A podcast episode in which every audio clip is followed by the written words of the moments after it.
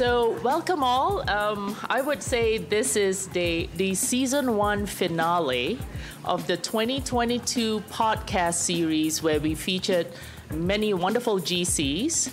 Um, and I don't know if you've been on the NAPABA website, but uh, it features this wonderful podcast that was the brainchild of Wilson Chu. I don't know if Wilson is here this morning, but as he was sitting at home in his pajamas in COVID, he thought that it would be a great idea to keep connecting with our community and what a, a, better way to do it than to, you know, memorialize this wonderful insights, experiences, and journeys of the NAPABA GCs that we have today that are, you know, very, very inspiring to the group of you here and also beyond. So Wilson managed to co-op Larry Tu. Um, also out of retirement, he was sitting on the beach in La Jolla when he got this call from Wilson that says, "Hey, I need you to run these podcasts. And, you know, Larry is, is a very humble guy. He was like, no, no, no, I'm not going to do this. And Wilson's like, no, it's going to be for a good cause. And everyone's going to so much enjoy it. So, you know, long story short, I think, you know, these podcasts have been, you know, incredible to listen to. I've listened to them. We featured Lola Lynn, Sandra Leung, Alan Say, Don Liu, Marie O, Sam, um, Sam Kichi, Carolyn Tsai, and Amy Tu. So a fantastic group of uh, general counsels that shared their insights, their personal stories and journeys, and th- that's all available for you guys to hear. So today I kind of have the unenviable task of stepping into Larry's shoes because he is um, otherwise indisposed uh, to be here today. So he sends his regrets, and I'll try and do my best. Um, so, but you know, with me, I have what I consider two rock star general counsels.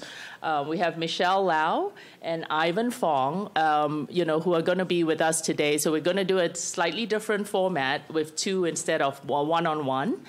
And, um, you know, I think you may have seen in your advertisements that um, it was John Kuo who was going to sit on the panel today. John is the organizer of this panel, and he is here this morning. And if you do have questions for him, we can have him available during the Q and A. But we're gonna go ahead with you know um, Michelle, who is frankly fantastic. I, am very happy to have Michelle here. Um, let me give you a brief introduction. Michelle is the Chief Legal Officer and Corporate Secretary of GoDaddy, which I think many of you have heard of it. It's a tech platform that enables um, entrepreneurs globally. She covers law, compliance, ESG, internal audits, government affairs, and, and also sustainability. So she has a very broad remit, very exciting role as a GC today. Prior to her role at GoDaddy, she spent 13 years at McKesson. That was her first in house role, and she moved steadily up the ladder and was um, very, very successful. And eventually, her last role at McKesson was SVP, Corporate Secretary, and Assistant General Counsel. Prior to McKesson, she spent her formative years at MOFO, um, you know, in corporate law department. But I think I'll give you one little fact of Michelle that you probably don't know. Her first job was actually in a little city of Wakayama in Japan. She was the international relationship um, you know, sort of leader for, you know, the the Japanese city of Wakayama and, and U.S. relations. So, you know, Michelle started her career in a country that, you know, is is new, different, with a different language, and, and learned a lot from it. But you know, as she shares her journey, you will see how Michelle's uh, adventurous spirit actually leads to a lot of interesting things as she she grows into a GC. On my left is Ivan Fong. You know, most of you know him. I would say not much introduction is needed Ivan is, um, you know, currently, this may be a new fact to you. He's currently GC of Medtronics. You might still think he's at 3M, which he spent the last 10 years, but he's actually moved on to Medtronics as their GC six months ago. So Ivan has spent the last 20 years, you know, in GC roles at Cardinal Health, at GE um, in the financial vendor leasing group, and also at the, Uni- um, the U.S. Department of Homeland Security. Prior to that, Ivan was at Covington Burling as a partner and also, um, you know, spent some time at the DOJ as well. So just wonderful public and private sector experience that is so rich that you will hear from today. Um, Ivan has also been recognized as, you know, one of the 20 most influential general counsels by the National Law Journal and also top 50 general counsels in America.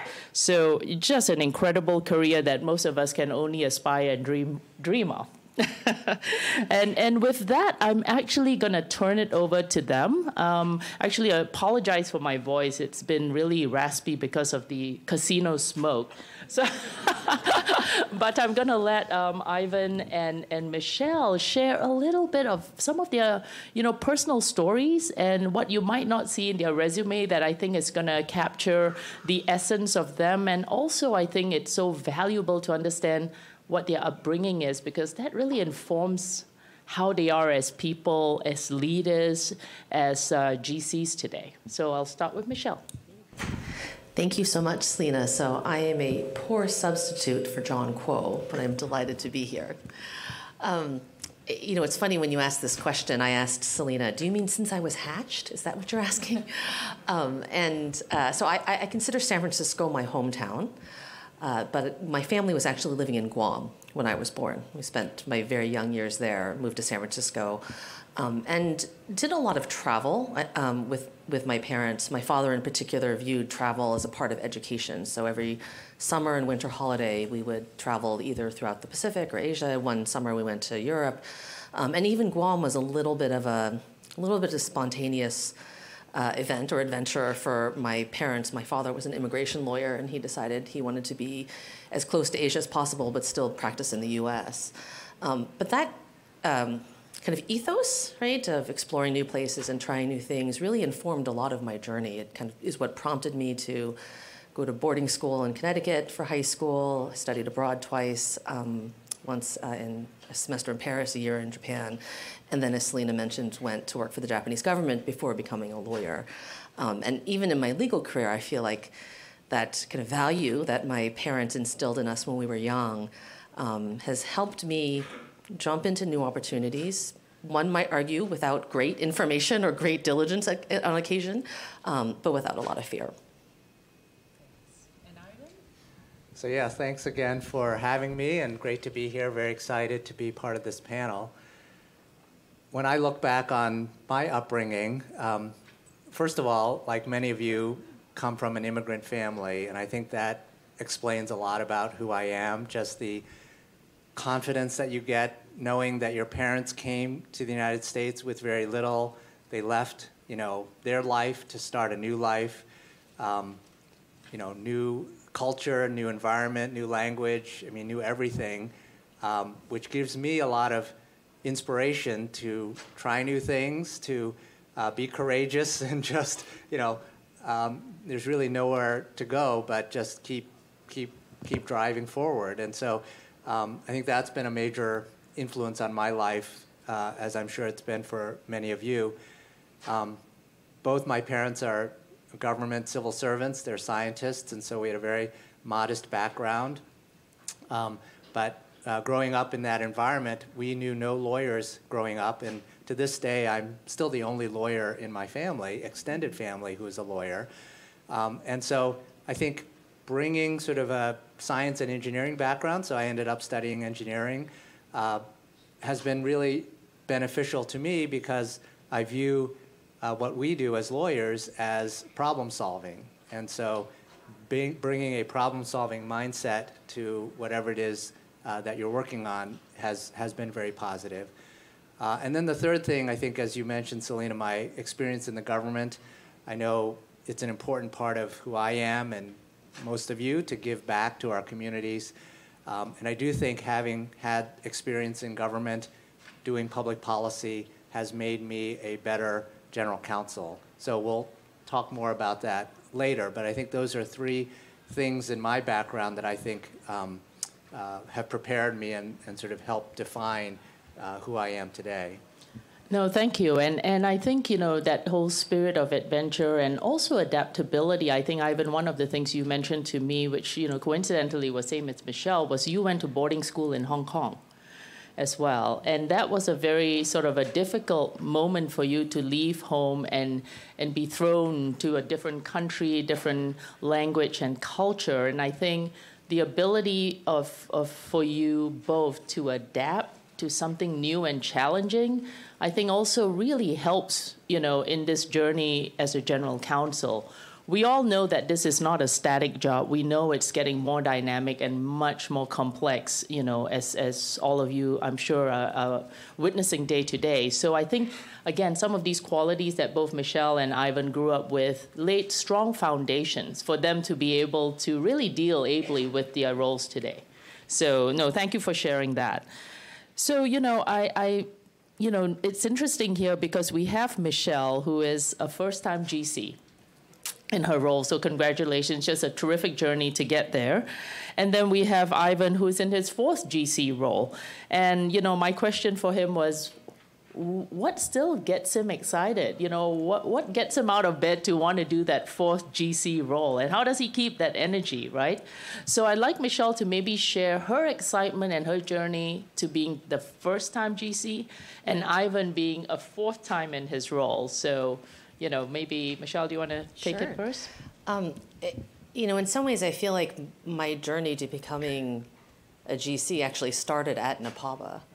Um, I frankly never thought I was going to leave private practice. I went in house uh, a little bit on a whim, and I very quickly realized that I had no idea what I was doing, that it was a completely different role, and that I needed some help. And so I just started Googling um, how can I find a mentor? And I found NAPABA, and I emailed the general mailbox for the in-house counsel mentoring committee, and somebody replied and paired me with a mentor. And it was um, paired me with Wendy Shiba. And it was through those conversations that I realized, wow, you know, that's an incredible journey. That's something I'd like to do. And I remember her advice was, make sure you know why you want to do it, right? Make sure you can articulate what it is that's attractive. That it's not just the default of you know law firm lawyers want to be partners and in-house lawyers want to be want to be CLOs. And you know once I had crystallized in my mind why I wanted to do it, I attended programs like these. And I actually remember my first convention, you know, 13 years ago, and coming to an event like this and seeing Ivan and Larry on a panel and hearing their stories. And I actually said to the person next to me, "Oh my gosh." If that's what it takes, how do us normal people get there? but but over the years, I, I, mean, I've learned so much from this community, and this is one of the reasons why I love NAPABA so much. But I've learned so many like strategies and tips and supports. I mean, this this network that we have here, I draw on all the time when I am dealing with a difficult problem. You know, I've reached out to Alan and Ivan and John and Larry and Don and, and have never had them say no, right? If, if I say, can I just spend 30 minutes with you to just work through this problem? Um, it's been just incredible learning for me. And so I really attribute a lot of my journey, um, you know, to this really wonderful organization that we have. So I'll echo uh, Michelle's uh, comment about the importance of NAPABA in my journey to where I am today like Michelle, when I was in law school, I had no idea. I didn't aspire to. I'm not even sure I knew what a general counsel does. Um, and it really wasn't until I was well into my uh, early years of practice that I realized, oh, maybe being close to a business would be something interesting. And so I love being a general counsel. So the answer to your question of what keeps me going, and this is actually my fifth general counsel job. So GE Vendor Financial Services, then to Cardinal Health, then to Department of Homeland Security, then 3M, and now Medtronic. Each one is different. You learn a new business, you learn new people, you learn a new way of doing things. It's endlessly fascinating. You are tied to a mission. I love Medtronic's mission of alleviating pain, restoring health, extending life. Right? So when you're in healthcare, it's just very inspiring and motivating to know that the products and we make and the services we deliver are saving lives, literally hundreds of thousands, if not millions of patients every day around the world. Um, so it's, it's really um, helpful to know what motivates you. What do you enjoy doing? What satisfaction do you get? I get a ton of satisfaction over the business counseling role. So we'll talk more about the being a business partner. How do you uh, add value by being around the table when they're talking about strategy, when they're talking about customers, competitors, technologies, and how you, as a lawyer, can add value, not just viewing the world through your legal lens, but with a broader lens of a senior executive, a senior leader uh, within the organization. So that's number one. Number two, I would say being proactive and preventive. So when I was in a law firm, typically problems come to you after the initial phase has already happened. Either the, the dispute has matured, so you're in litigation, or maybe the, the terms, the deal has been basically struck and you're there to, to finish the transaction. Any one of a number of things.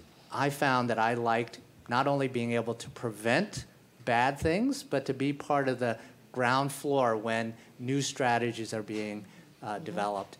Um, and then the third is I love being part of a team. I love leading a team, learning from the team, figuring out how I can help the team grow and strengthen.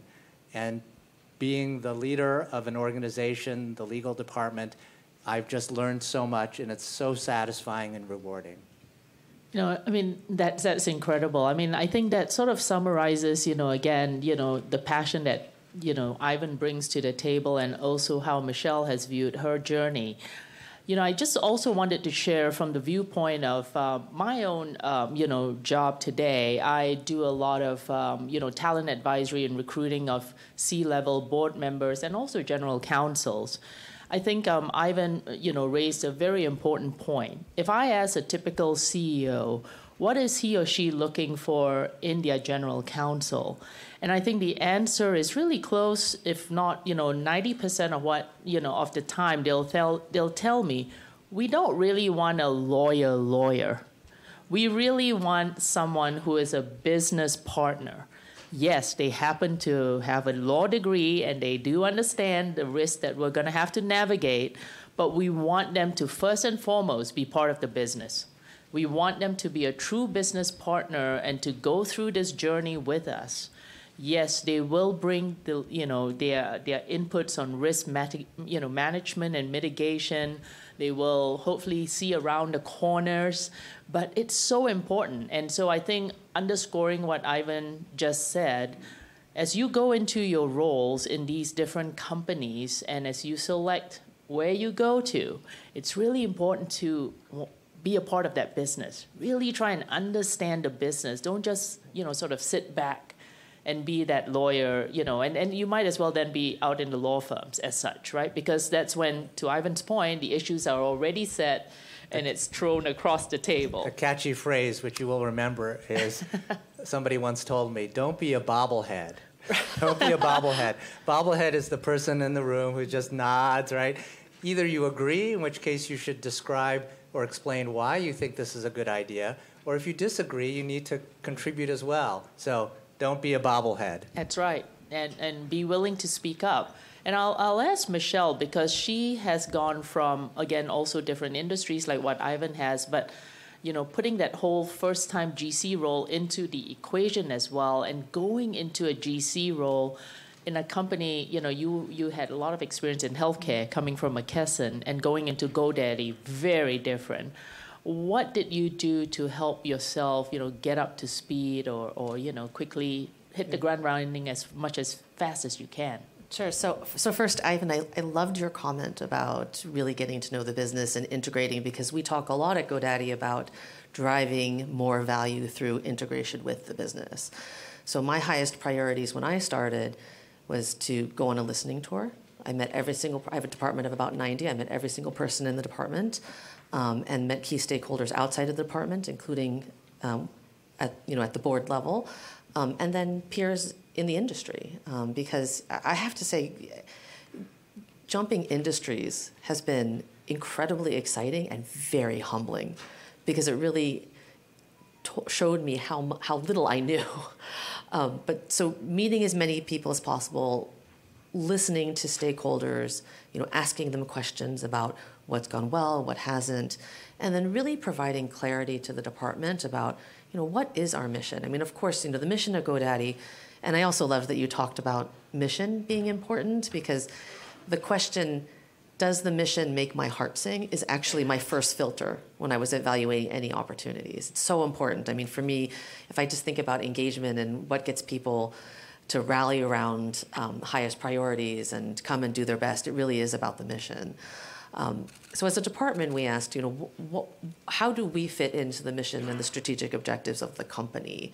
I think one, you know, important learning um, that I saw over time was that lawyers who, you know, to your point, Selena, this being more than just a legal role, role lawyers who focused on the risk mitigation were missing kind of 80% of the job right? It's really about how do you try to advance pr- advance the business, you know, while being prudent about stakeholder expectations about mitigating risk and doing it in a way um, that celebrates regulatory excellence, particularly in healthcare.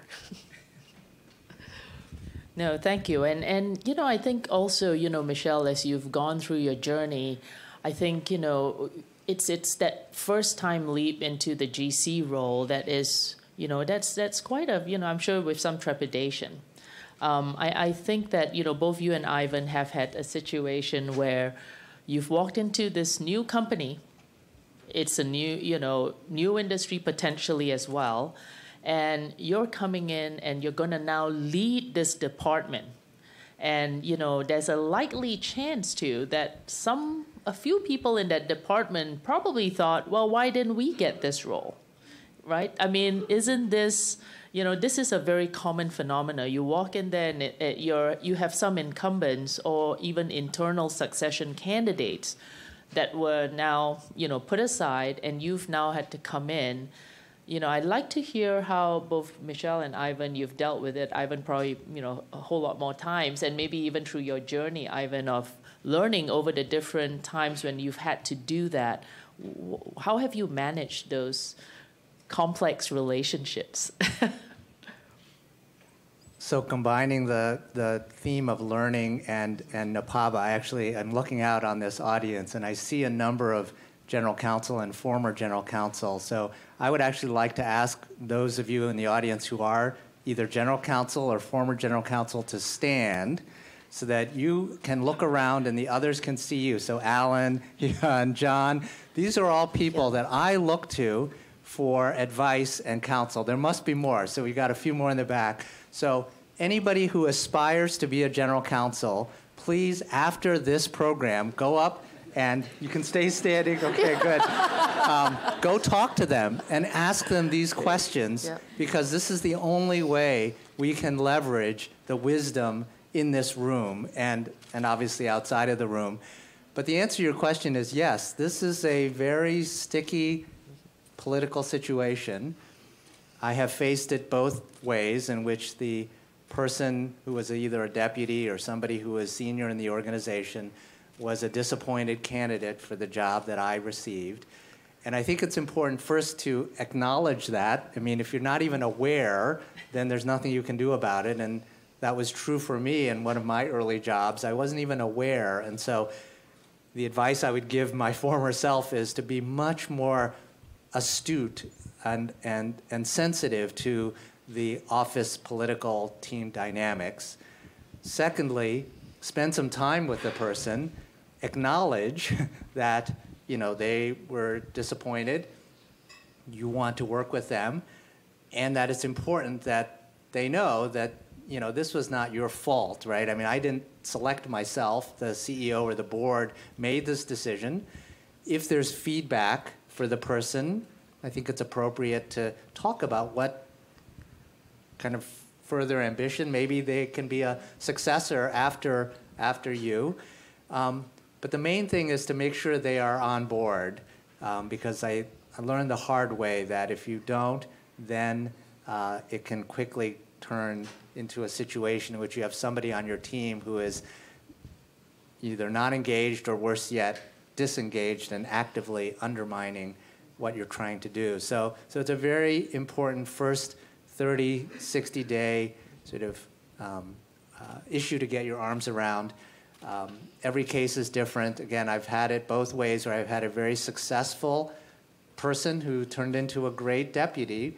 Um, and, and that's sort of the best situation where they recognize why the board or the CEO selected you instead of them. Um, but inevitably, there'll be somebody who won't fully um, internalize that, and often the best solution is to move them into another role. And, and to your point, I guess making those early decisions because you don't want it to fester.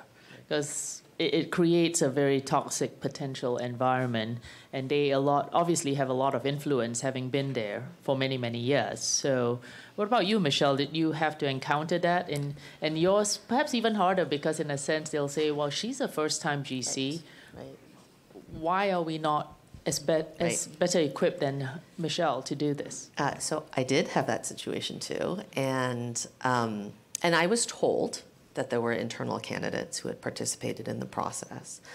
So I asked both CEO, chief people officer, and the board chair, what do I need to know?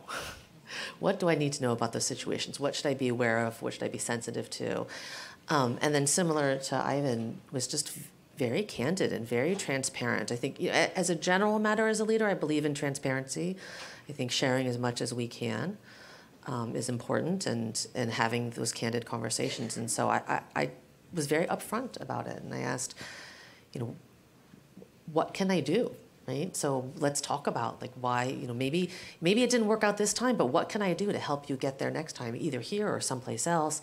You know, how can we work together? And um, I, I, I too drew on the people in this room and others to ask this very question for um, for advice about how to handle this situation. And um, I, I, agree that sometimes the best answer is like it, it's you know that person should move into a different role. But but I have one where I, you know someone with deep industry experience and deep company experience who has become really one of my most trusted partners. And in many ways, I realized at some point I didn't I didn't even really make sense as a candidate without him right? Because he can fill in those gaps that I don't have, and so it's actually it's really ended up just working out so beautifully. So it's not always a bad thing. No, that, that's terrific, and I and I think you know what we're hearing from both of them here is is you know you know humility be humble, be always listening. I, I think having you know sort of the two two years and a mouth, sort of uh, you know, and, and and speak less until you've really assessed the situation, and and be deliberate about what you do because you know making those decisions everyone's watching you in that first 90 days right as as you become their leader um, both your own team and the business as well so a lot of the decisions you make during that time will set the tone of your of your leadership style, of your approach to issues. So be very very careful. Don't don't take those as oh this is my honeymoon period. You know, let me just kind of coast along. Because I think to Ivan's point, giving him his earlier self some advice, maybe you know not seeing those issues might actually be much more detrimental than than you know handling it and taking the bull you know by the horns quickly. You know, you you have shared, um, you know, that you know the the role today I, I think you know I, I just love the fact that you know Ivan continues to be energized because we talked about how the general counsel role today is quite different from what it was maybe 20 years ago. I mean it continues to be frankly much more complex, much more dynamics. You've got stakeholders um, who demand very many different things from ESG to you know um, you know type of issues that they raise to cyber issues. We've got you know very very tense geopolitical fluid situations that we have to deal with again in the different industries. And also today, the, the younger population, um, you know, they demand a, a, more purposeful type of leadership and enterprise.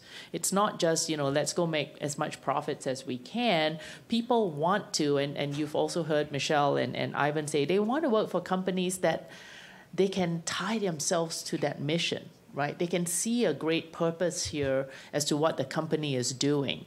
And so, you know, as they go through this learning journey, I'd just love for Michelle to share how she's prepared herself in the last 20 years to frankly take on her first role during the time that it, it is that complex.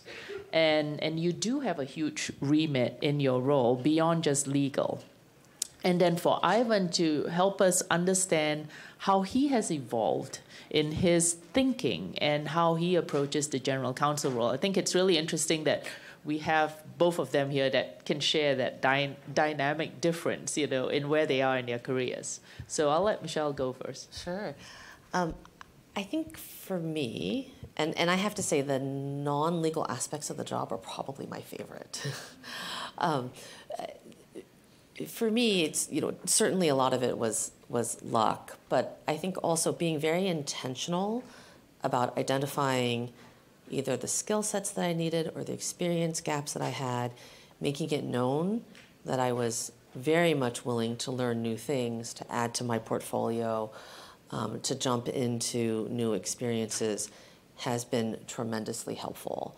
Um, I think back to, you know, kind of pivot points in my career where an opportunity came up and, and, at times I didn't I didn't even actually know what it was. I mean, one in particular was um, I, I was asked if I wanted to take on a role being the face of the company vis-a-vis shareholders on the non-financial matters. So of course there was an investor relations group, and I would partner with them on the ESG matters.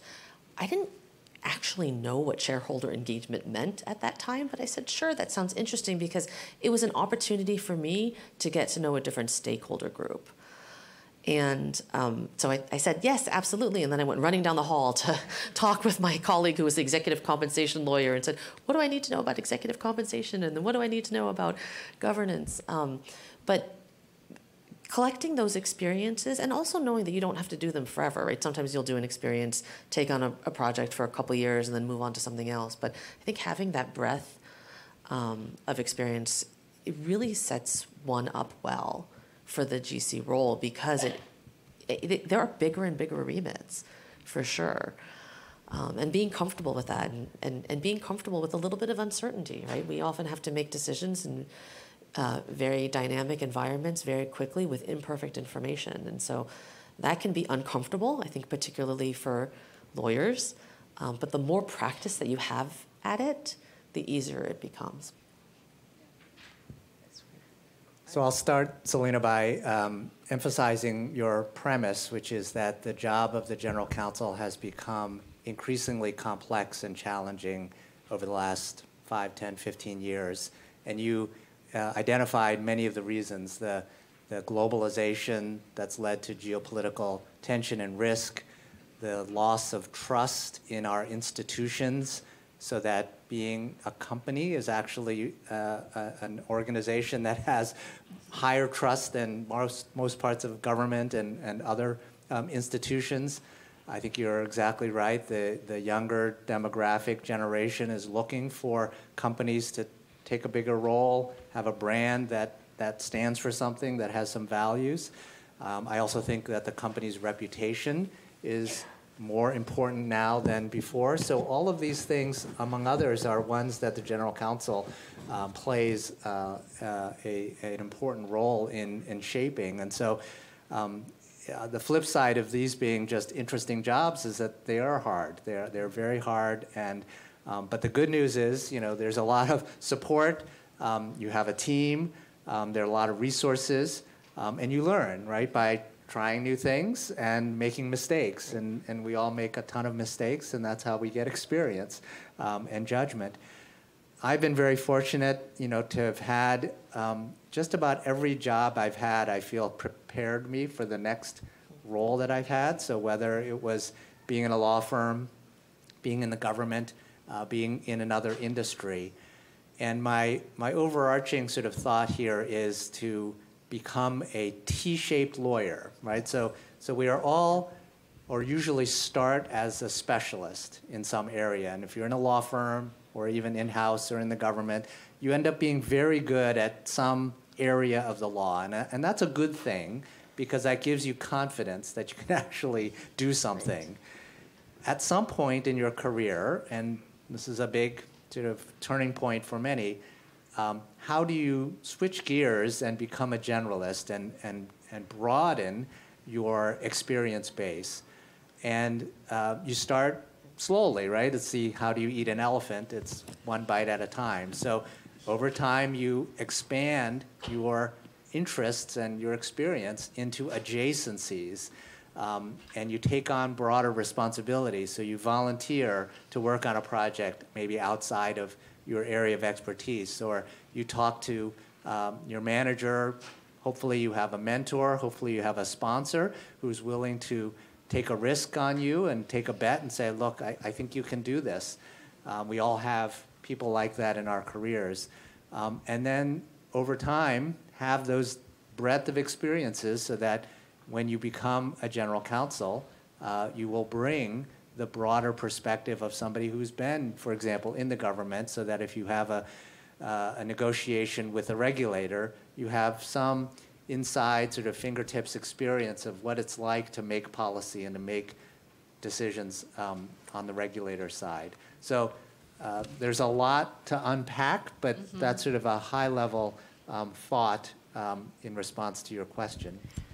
No, thank you, um, you know, Michelle and, and Ivan. I think what you're hearing here is also a very important point that they, you know, one is that it's a continuous learning journey as as you know you collect all these experiences. But then secondly i think what we're also hearing which is really important is your willingness to take risk. Your willingness to sort of be sometimes doing things outside of your comfort zone outside of your box, right? Because to go from what Ivan says to being sort of the the vertical part of the T to the horizontal part of the T, you have to be doing things that are like Michelle said. She had to run down the hall to ask, well, what does this entail, right? So I think making sure that you know you are open to those risks or, or opportunities as they come to you, and sometimes even seeking it out right? Because sometimes, you know, your boss might say, well, gee, you're a great litigator, stay in your lane. Don't, you know, we don't want you out of it. Because you're so good at what you do, you sometimes get kind of trapped in your lane, right? And so, you know, be mindful as you you you um the only managers of your own career. So I'm going to give you guys this bit of advice here. Um, you know, yes, you might have mentors, you might have bosses, and all that who who guide along the way, but you need to manage your actively manage your own career. And so as you look at this journey, like what Michelle said, you know, I had 20 years to prepare myself to be the general counsel and take on that first role. I gathered all this experience, you know, I think she heard from people in NAPABA. What other experiences should she take on? I remember you told me you heard from John Kuo in one panel where John says, This is a good thing to do. And she went back and she did it. She talked to her boss and she got that experience. So it's really self managing your career. But of course, once the opportunity is given to you, you know, you've got to nail it, right? I mean, I mean. so let me um, interrupt. Right. You know, the, the phrase that I was told um, uh, was to have your job. Your job is to be CEO of a company called YOU. Right? You are CEO of YOU, and it's the same point, right. right? You have agency. You need to be moderately intentional, and I say moderately because we don't control really the future, and right. so much of the people who are in this room would say being at the right place at the right time is huge, and, and I don't want to you know underestimate that or even or overestimate it, right? So luck favors the prepared. So doing the kinds of things you're doing now by expanding your network, coming to programs like these, taking away little nuggets, and resolving to tomorrow or next week when you go back to work, are you going to do that one thing that's going to grow you in your career? You know, but, but you know, again, all is not rosy, right? So I'm going to now turn to asking Michelle and, and Ivan the tough questions. When maybe when you've taken some of these risks, or maybe when you've stood up for what you believe, which is not the popular view, when you've had some of these very difficult moments, and they, they could end up being missteps, right? Or or not performing as well as you thought. How have you, you know, maybe share some examples of, you know, a situation like that, and how have you maybe recovered from it, or take taken that lesson? Tough um, one. They're looking at each no, other I, like, I'm happy to, because I've made so many of yeah, these plenty of I, examples, I've yeah. learned. I mean, this is one from yesterday. This is, shows you like just, I, I'm constantly learning. So, um, as Selena knows, this week I've been very busy because we've been doing strategic planning. And part of my effort to learn the organization, learn the businesses, I've, I've been going to the strategic planning uh, sessions where the business leaders are reporting on their strategy. So I've been listening, listening, listening, and I feel like, oh, I, I, should contribute somehow. So yesterday, you know, one of the business leaders was presenting, and, you know, I'm not a marketing expert, but I made a comment about how this seems like a really good market, and, you know, th- this is really some a, a, kind of question or two that I had. And then afterwards, the CEO took, actually he didn't have to take me aside, because what he did was he redirected the conversation about whether we should even be in this market to begin with. And, and what I learned from that is um, I still tend to think pretty narrowly um, about the business. You know, I'm still learning, so maybe that's my rationalization. But I think thinking like a CEO or like a board member to ask that higher level, really fundamentally important question, right? Should we play in this market? Do we have a right to win? Right? How are we going to win? And so I'm learning, right, how to elevate the conversation because the business people are so focused on delivering the quarter, they're focused on tactics. Um, and, and I think part of what I'm learning is when you really are sort of the business partner, you are, you are asking the bigger picture questions. No, that's that's um, you know. Thanks for sharing such a recent um, example. I, I, I did meant to mean to ask you too. You know that that's so you know I, I think you're spot on about sort of raising the level of how you look at the enterprise, right? Versus you know being narrow again is going broader and up. You know you you've also recently you know started a board role, right, on the Chicago um, Board of Options Exchange. Um, has that helped you in any regard? I, I wanted, sorry, you know, Michelle, but I thought, you know, this is an opportune moment for maybe Ivan to share that. Oh, absolutely. It's, it's a terrific experience. And if anybody is interested in serving on a public company or large private company board, you know, happy to. There should be an, a NAPABA panel, if there isn't one already, on this topic because Asian Americans, there was a study recently um, produced that showed severely underrepresented on Fortune 500 boards. So, so there is a huge need and demand, frankly, uh, for people like the people in this room. But yes, uh, I have learned a lot. I mean, I, like in most things, you know, I, I learn by watching other people who are very good at what they do. So in these board meetings, there are a couple of board members who are just so good. I mean, even again this morning, I was on a Medtronic board call, and one of our directors like asked like precisely the right question at the right level, and I said to myself, you know, my my dream, right, is is to be able to be that person who asks the one significant, right. penetrating right. question that that that really, you know, refocuses management on on what we really should be thinking about. So it's again easier said than done, but but it's a continuous learning process. It's a journey. So I'd love to pick up a little bit on your comment about asking the higher level questions, because that's something that you know I I think a lot about. I talk a lot about with my team. You know, hopefully, in all of your companies, your departments are enterprise-wide functions, right? And having that enterprise-wide view, I think, positions you well to be the person in the room who can ask those kind of higher level strategic questions, bigger picture. Um, but it also comes with responsibility. Because, because sometimes people who are deeper in operations or the function think very in a very siloed way about how do I drive my results, my department's, uh, what are my department's interests. We are also in a position to add value by being strategic connectors to help drive outcomes for the enterprise. So I view that both as uh, a privilege and coming with responsibilities. And it's part of what makes the job, I think, so satisfying.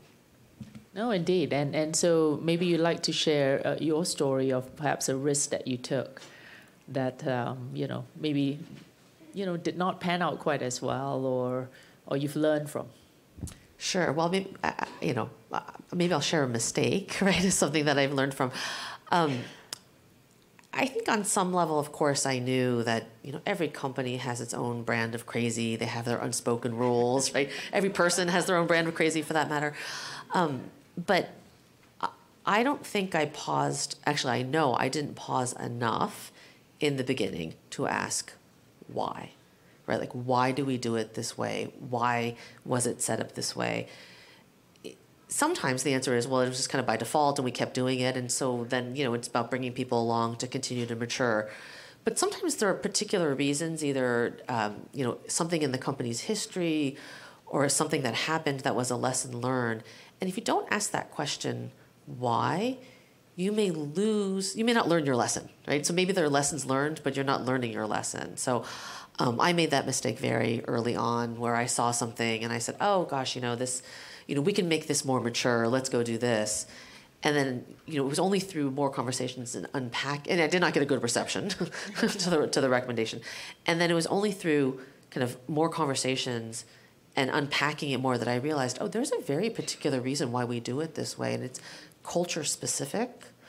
Um, so for me, you know, an early lesson in my tenure in this role was to really ask a lot of probing questions. And I'm very candid about that. Like I, I will say, I'm going to ask a lot of questions because I'm curious, not because I'm questioning your judgment. So the last part of what you said, Michelle, is really important because I have the counterexample of why asking why was the big mistake. Um, I love some, it. In Do some tell. cultures, in some organizations, asking why comes off as um, judgmental. Like, why do we do it this way makes it sound like we disagree or I disagree with the way we are doing things, when in fact, I am simply curious or I'm trying to understand the history, the origins, the, uh, how it is that we came to, to be where we are today. And so after one of these really disastrous meetings, um, somebody sent me a list of questions that I should ask instead of the questions that I ask. So they were I love it. softer versions. I'll send it to you. Okay, good. A, I, I, I keep this. I keep this list by my by my uh, monitor, computer monitor, so I can remember to ask these sort of roundabout ways, so that you don't you're not challenging the way people do things, because it is hard for somebody on the outside to come and sort of criticize the way we do things, which I get. I, am very sensitive to that, but I clearly am not or wasn't sensitive enough. And I had to, so another good practice is to do something called a new leader assimilation, which I did recently. And I decided to just make a big confession to say, I got off on the wrong foot. I apologize. I wish I could do that meeting over again. And in fact, that's what I did. I reconvened the same group and I told the group I didn't appreciate that the purpose of this meeting wasn't for me to solve the problem or to get us to the next decision, but rather you wanted to explain what great things you've been working on. So I needed to listen, not to just say, as I said, I've read the pre read slides and I have a number of questions about why we do this, why we do that, and why don't we do this other thing, they were very offended. And so I asked for a reset, and I think that went part way to rehabilitating my ability to lead the group. And of all things, so I'll, again, this is all cone of silence, right? so you can sign the yes. CDA on your way out. No, this was a this was a meeting of the Diversity and Inclusion Committee, which I'm so passionate about. And so I mistakenly wanted to show that, look, I get you are great, and now I'm trying to get you to a, an even higher place. But I needed to appreciate that they needed to tell me how great they were, which I now acknowledge is so important. It really is important to let the team talk and explain, and you just listen. And I just had to really bite my tongue and say, this is great. This is great. You guys are great. You're amazing. You're astounding. No, this is truly, I, I yeah. said that with all genuineness. I think people need to hear the person in, in leadership recognize and acknowledge the good work that has been done before you, ar- you arrive. That was the lesson learned. Sorry, I interrupted. No, no, that's that's no, that's, that's, a great that's one. That's beautiful. That and and, and a, a, really great piece of advice that I got along those lines was to always remember to celebrate the past. Right? So the the to talk about it as this has been an incredible journey. There's been incredible growth. What amazing work. But we're but it is a journey, right? And we have opportunities and we always want to get better. So I, I, love that, and I would love that list of questions. I could probably use it. we should publicize that. It might be good for everyone. no, so so thank you. No, it, this actually sort of becomes the perfect segue, right? Because it's not um, always about being that perfect, smartest lawyer in the room. It's about how you lead. When you get to this level, it's about how you become a good leader, and better yet, a great leader again, it's a journey. And you know, even Ivan, having years as a leader and experience leading thousands of people, continues to learn today, continues to still sometimes stumble, right? But being able to understand that and continue to grow, I think, is something that we all need to be highly, highly attuned to. And, and again, Ivan's point of, you know, we, we need more Asian voices at the highest levels that means you have to be a good leader, to be a voice that is heard and respected in the boardroom, at the C suite. Let's think about how leadership is something that you also want to not forget to grow in your toolkit. Okay, so it's not about just collecting experiences. It's about, you know, having emotional intelligence, being able to listen, being able to understand and feel the room, and being able to actually develop culture in your department and beyond that is what you aspire to. So, you know, with that, I actually do want to turn it down back to Michelle and Ivan to maybe describe their leadership journey and what do they aspire for their teams and what is the type of culture that they seek, you know, to create. And I'm sure a lot of this goes back to the fundamentals of who you are. Mm-hmm. And we sort of make that whole turn, right, of, of the values that brought you here today. Leadership is something that I think a lot about um, because I, to your point, Selena, I think it is so important um, as as we continue to develop and grow. Um, the first premise for me, and and something that I share a lot with my teams, is that I think that you can be a leader at all levels. Sometimes the word leader is interpreted as you know, the big boss or the manager. And I think it's really important that individual contributors, no matter where you are in your career, um, can be leaders. Um, another core attribute for me is authenticity and transparency. Um, there are some leaders, as they grow in the ranks, feel that they have even less that they can share, and I and I view the I view it as the opposite actually. That the the more visibility I get, the more of a responsibility I have to cascade that to the teams. Um, it helps with engagement. It helps them put their work into context. It helps us keeping uh, keep us all rowing in the right direction. Um, and then another core attribute for me is humility, like humility and self awareness. Um, someone who does not have the humility to know what they don't know, or to to admit they, they made a mistake, or that can ask a question is not a good leader. But, but humility is a difficult one. It can be a difficult one for Asian Pacific Islanders, and particularly for Asian Pacific Islander women. Um, I, I, have actually had people say to me before, don't be so Asian humble, right? So I, I think the, the flip side of the humility and being able to admit mistakes and learn from them is also being not shy about when you are the expert right? And expressing an opinion and conveying that you do have, you know, a valuable point of view to bring, that you do have expertise. Um, it's a little bit, as I think about, I love the T shaped professional analogy because in some ways it liberates you just by by virtue of the visual it liberates you from being the expert on everything right? Because it's T it's not a block. Um, and knowing that sometimes you have to ask questions but also knowing that you need to hire the right people right? I mean a big part of the strategy for me is making sure to build um, a really good team. I often will say that i want to hire people who know more than i do about whatever their area is. So i agree with everything michelle said um, just to build on it a few more things that I keep in mind.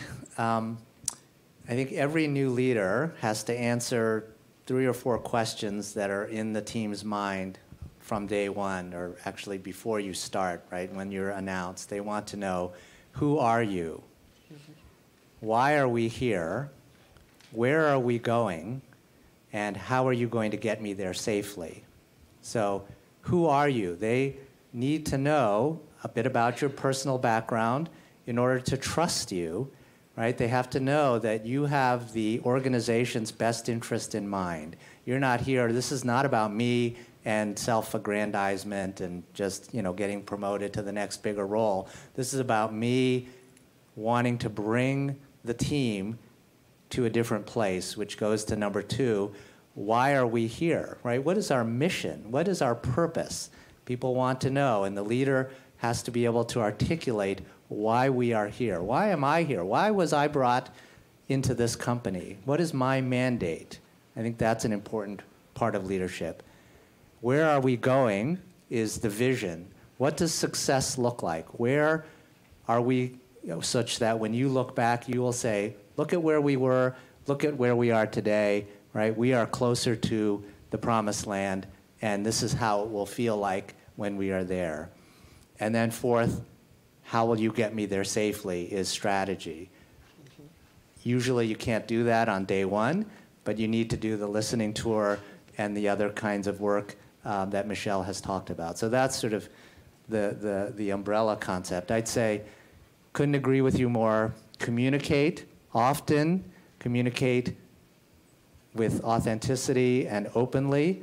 I tell people, I'm going to tell you what I know when I know it right? I, I can't hide information from you because that just creates uncertainty and anxiety, and people then don't focus on, on the broader mission and the purpose. So having trust that I'm going to be as transparent as I can goes a long way. Number two, having a culture where people feel like they belong, that they are welcomed, that their work is valued. This is often under the umbrella of diversity and inclusion, but it really is important to create sort of a one team dynamic. You know, there are usually silos in your organization, and we all need to help each other, right? We can only do this, we can only achieve our mission and get to our promised land if we work together. And to do that, we need to build community. And that's what the second thing is all about. Number three, Michelle also mentioned recognition. I do think it's very important to recognize the big and the small. And I need to do better at that, but that's something that, that is important. And all in the service of building a high performance, high trust culture. The, the one book that I recommend to all leaders about leadership is the uh, Stephen Covey Speed of Trust book, because without trust, um, you're not going to get anything done. Yeah, absolutely. I mean, trust is the foundation. You can't have healthy conflict if you don't have trust. And you have to have healthy conflict in order to get to commitment, holding, holding each other accountable, and then driving results. So, one more uh, comment about culture. Um, I'm a big believer in something called psychological safety. So there's another book that I recommend called The Fearless Organization, which is all about the importance of a culture in which people feel they can raise their hand, speak up, disagree, without fear. If you are in an organization where there's a lot of fear, it is dysfunctional. You're just not going to get as much done, and ultimately, you know, people burn out. So, um, uh, fostering psychological safety through high trust, not shooting the messenger, right? Um, encouraging the debate. Uh, the phrase I use is mind for conflict. Mm-hmm. Right? When I'm in a meeting with my senior leaders, I want to hear the conflict because that's only by putting the elephant in the room and we all sort of try to figure this out can we actually make progress. Wow, great words of wisdom. I, I think I couldn't agree with both of your comments more. I think, um, you know, it's incredibly important, again, as we talked about earlier, that, you know, we, we are leading in different generations today. And different generations also have different needs. So your ability to be an agile leader you know, at the enterprise level, is going to involve a lot of dimensions.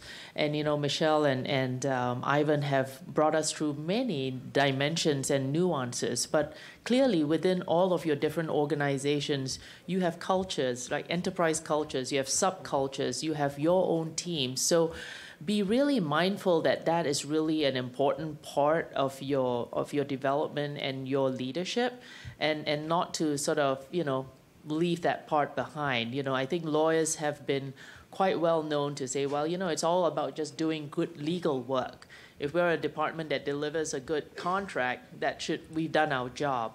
And it's really more than that because in this day and age, your ability to influence across all these stakeholders, both internal and external, is going to be a huge determinant for your success. So again, do invest in your in your own you know leadership journey. I mean, maybe even get a coach if you feel like you know I'm not getting it from my organization. Again, it's an investment in yourself. To Ivan's point, the CEO of you, um, you know, put some you know put some investment in in your own continued journey. So I, I think you know w- with that you know, you know, I, I want to, you know, th- you know, thank Michelle and Ivan for again sharing so much wisdom for us today. I do want to have some time that's left for Q and A. Um, you know, and, and we have more than Ivan and Michelle who can answer questions as well. We've got GCs on the floor. So, anyone with a question? Yes, sure.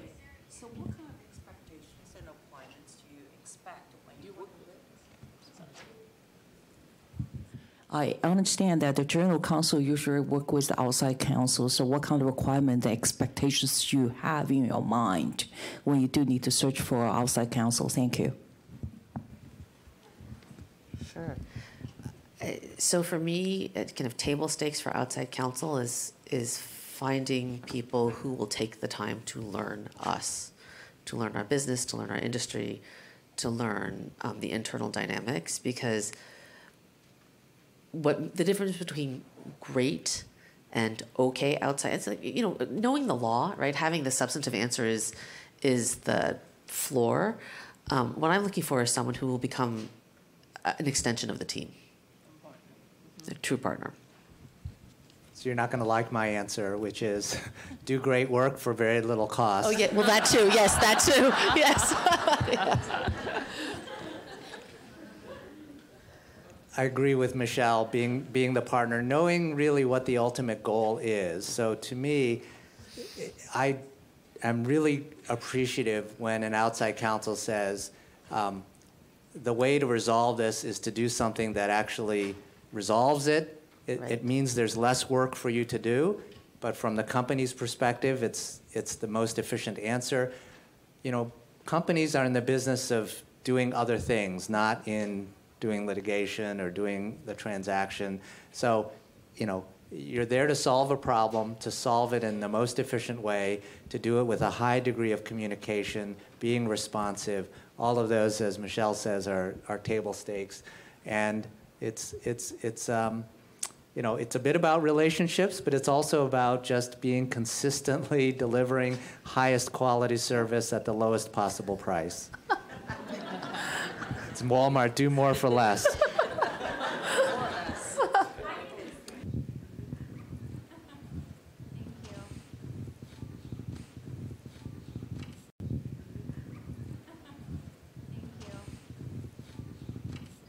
Um, hi. So Asian Americans are historically less likely to aggressively negotiate compensation.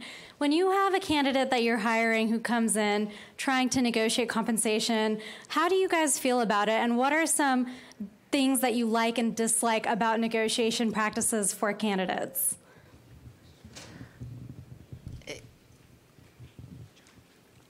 so I applaud people who will ask for something.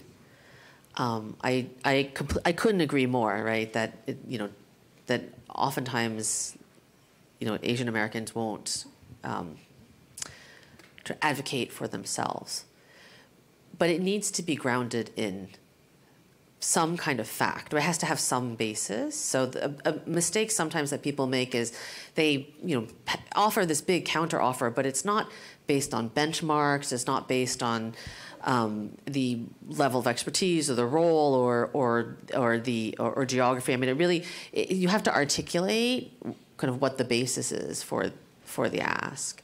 Um, but I did tell one candidate who who I who I ended up hiring and, and has become one of my most trusted deputies.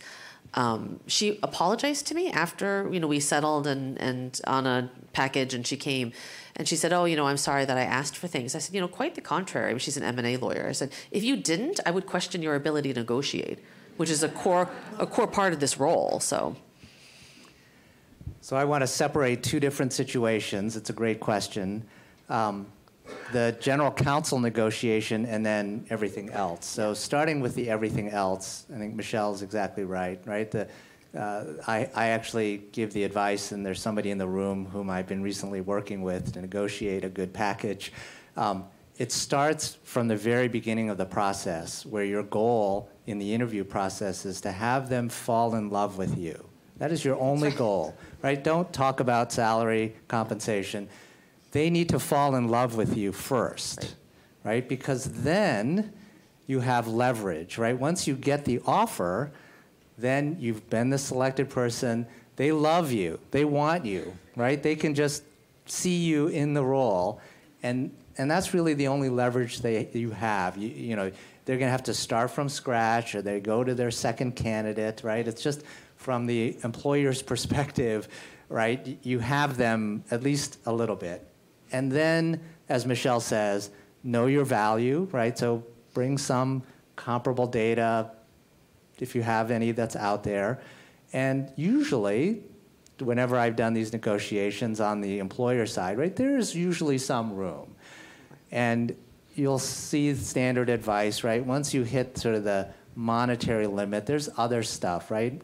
Have them pay for you to go to NAPABA every year or do other professional it's a activities. Good one. um, you know, vacation time, other things that are important to you that, you know, they may be willing to give. But yes, compensation is important and, you know, unless you're willing to walk away, or worse yet, and I think this was the, the heart of the question, um, you know, if you end up with, with bad feelings, right, then, then it's really not worth it. So, so you have to sometimes leave a little bit of money on the table with the understanding that as long as you feel like you are going to be treated fairly, right, going forward. But, but it's a tough question. The general counsel negotiation, on the other hand, is, I think, a different animal. I learned this in one of my first GC roles where somebody said, you need to hire uh, an executive comp lawyer.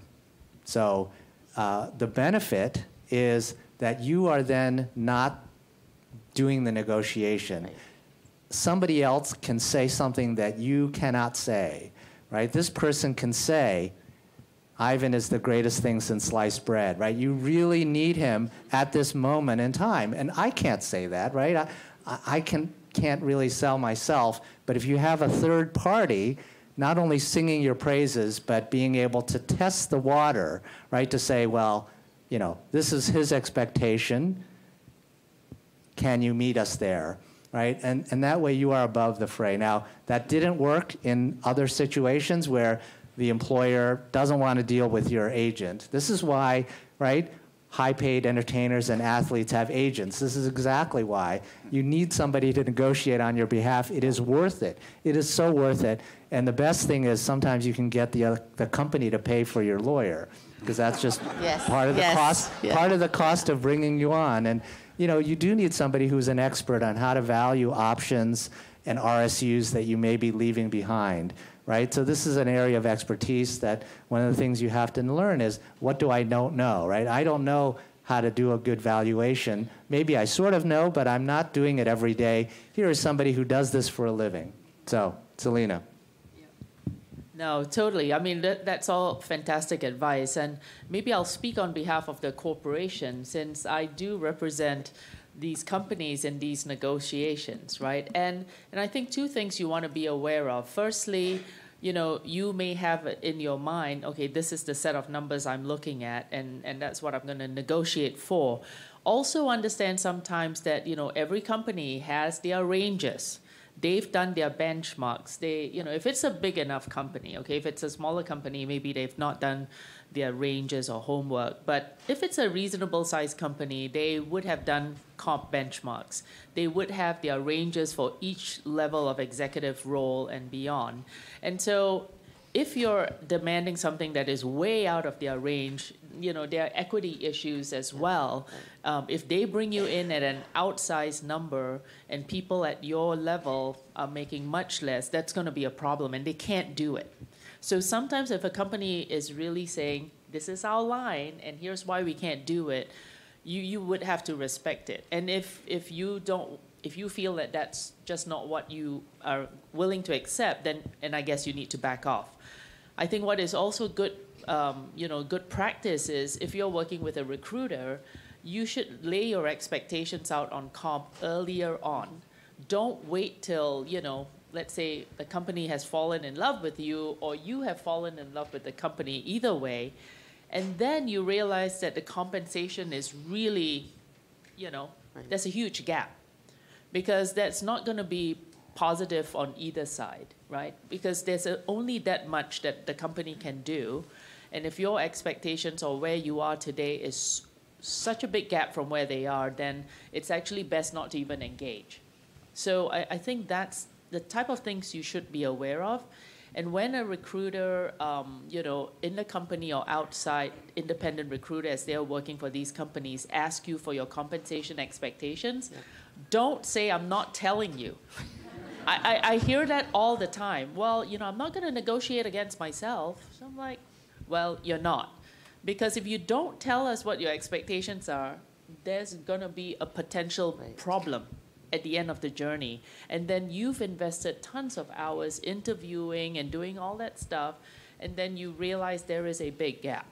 So when, when a recruiter from the company or an, or an independent one asks you that question, do tell them, like, hey, guess what? I have this huge tranche of stock that is $2 million worth that I expect to be, you know, getting in May of next year.